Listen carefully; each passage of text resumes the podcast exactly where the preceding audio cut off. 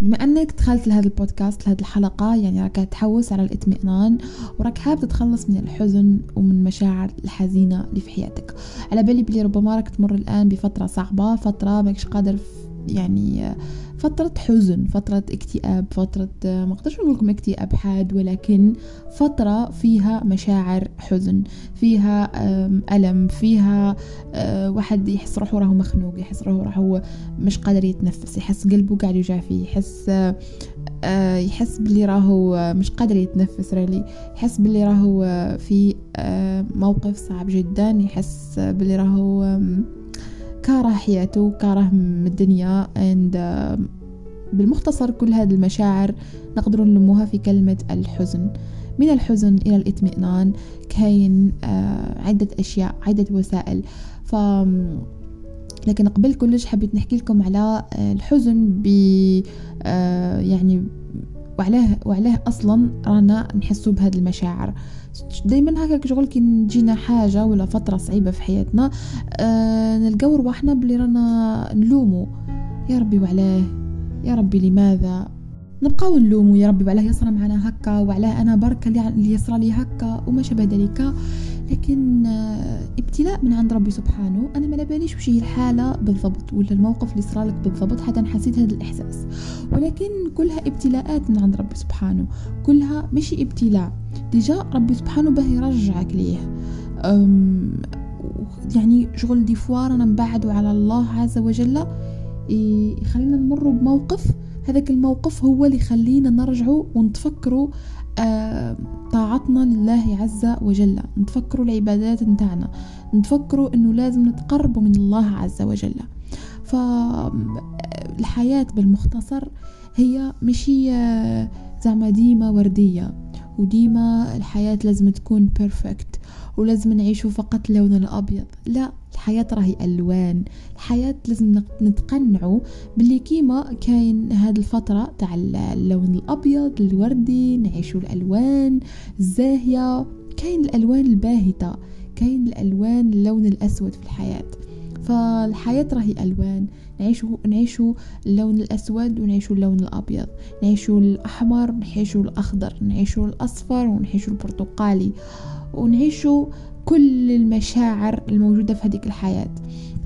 فما لازمش أنك تقول آه لازم نبقى ديما عايش اللون فقط الأبيض باش باش نرتاح لا كيفاش راح تحس أصلا باللي راهي الحياة حلوة إذا آه، ما قدرتش إنك تفرق بين هذا وقت الحزن وهذا وقت السعادة؟ فتخيلوا معايا إنسان طول عمره هو سعيد فحتى السعادة تبقى تجيه ياسر ياسر في كل مرة سعيد مواقف سعيده مواقف سعيده ما يحسش لها باسكو موالف بالسعادة. لكن إنسان يمر بفترة صعبة فترة حزن وبعدها يجي ليه موقف يسعد ويفرح قلبه.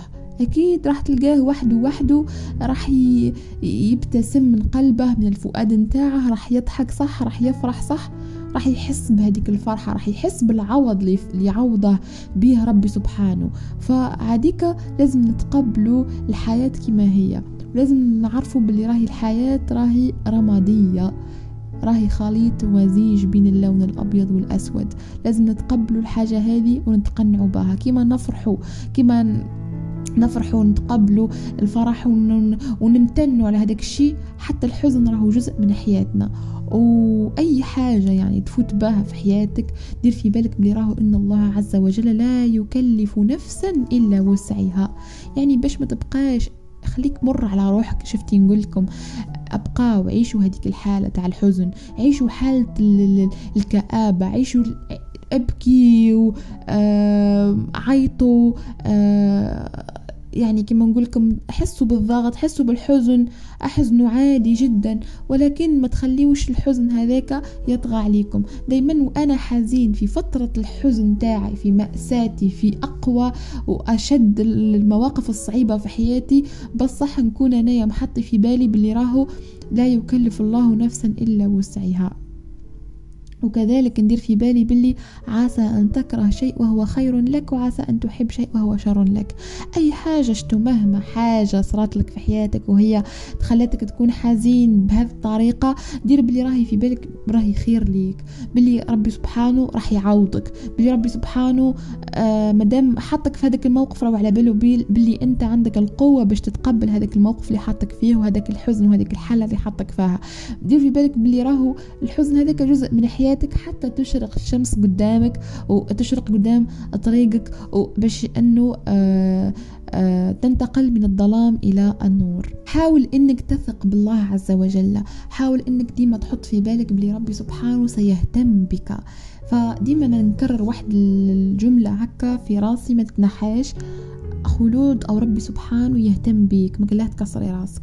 أو ربي سبحانه آه يعني وكأنه توكل على الله عز وجل. شغل أي حاجة ديرها في حياتك أني متوكل على ربي سبحانه. أني على بالي باللي ربي سبحانه راح يهتم بيا. أني على بالي باللي ربي ربي سبحانه الحاجة هذه يعملها لي على خاطر أنا يعني قدها. على خاطر به يعوضني على خاطر به يعلمني درس. على خاطر صارت لي الحاجة هذه مشي من عدم وإنما صارت لي باش نتعلم. نتعلم حوايج ياسر نتعلم ندي الحكمة من الحاجة هذه فدايما نأمن بالآية هذيك تاع عسى أن أكره شيء وهو خير لي. على بالي بالحاجة هذه أنا نكرهها صح؟ ولكن راهي خير لي. بعد أنا بعد الموقف راح نراجع نفسي وراح نلقى روحي باللي راني تعلمت حوايج ياسر من الحاجة هذه صح هي كانت صعيبة عليا لكن تعلمت درس ما لازمش ننساه في حياتي. وهي ماشية. ديما كي تكون في حالة حزن في حالة في حالة صعيبة حاول تربط هذاك الحزن تاعك بفكرة إنه ربي سبحانه أو راح يتولى أمري. سيتولى الله عز وجل أمري ولن ينساني. وأكيد أكيد أكيد ربي سبحانه راح يعوضني راح راح يشرق شمسي راح. بعد هذا الموقف ولا بعد هذه الحالة راح نعيش حالة سعادة. مستحيل دوام الحال من المحال. فما كانش حال يدوم.